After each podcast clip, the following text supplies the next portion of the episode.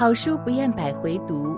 大家好，今天为大家推荐安妮卡森诗选，作者加拿大安妮卡森，播讲白莲木。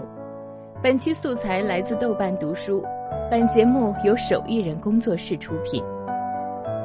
为什么读安妮卡森，而非其他一千个仍在写作的诗人？刻意打破传统思路的天才作家，善于引用典故，以幽微的情感、冷凝的观察和简约的笔触，创作出具有实验性、艺术性、极富神秘感的作品。永远都在盒子外思考，诗学创作走得很远，从不循规蹈矩，将诗歌、日记、历史、纪实和小说等。以零碎材料和拼贴文本的形式融合在一起，是当今女性书写和篡改正典的颠覆方式。血液里流淌着古典与哲学的基因，有不落俗套的超凡诗境。在他的作品中，刚与柔、古典与新锐、隐喻与典故、极简的文风与拼贴的文本，所有的这些都被他调和得如此完满。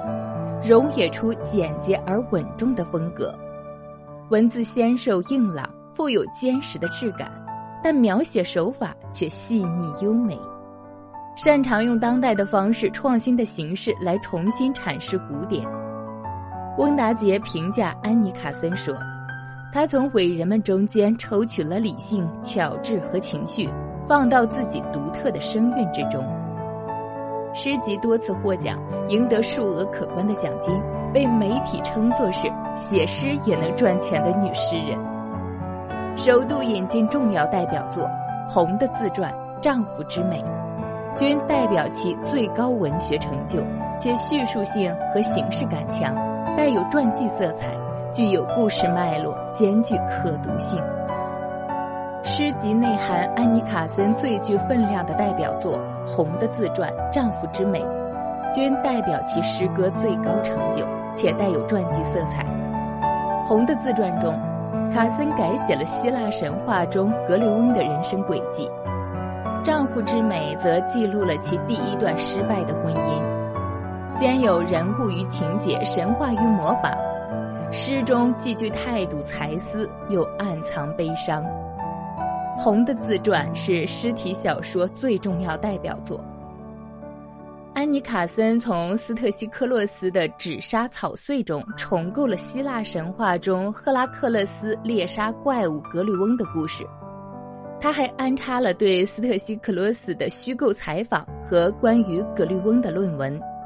一部精彩的杂糅之作，是架在古典文本与当代自传诗之间一座雄心勃勃的奇特桥梁。《丈夫之美》准自传作品，安妮卡森舞动着二十九世死亡探戈，探讨着爱情与欲望，记录起第一段婚姻的失败，并将取自祭词乔治巴塔耶和贝克特等人的作品片段重新拼贴组合，充满惊人的新意。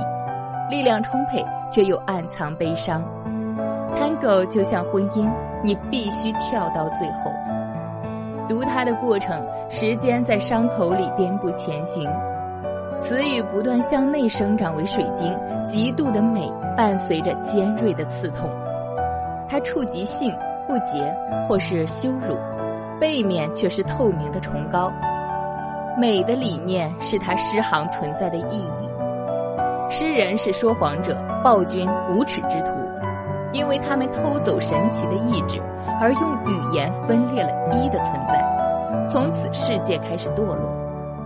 诗是堕落的艺术，而卡森用堕落去实现崇高。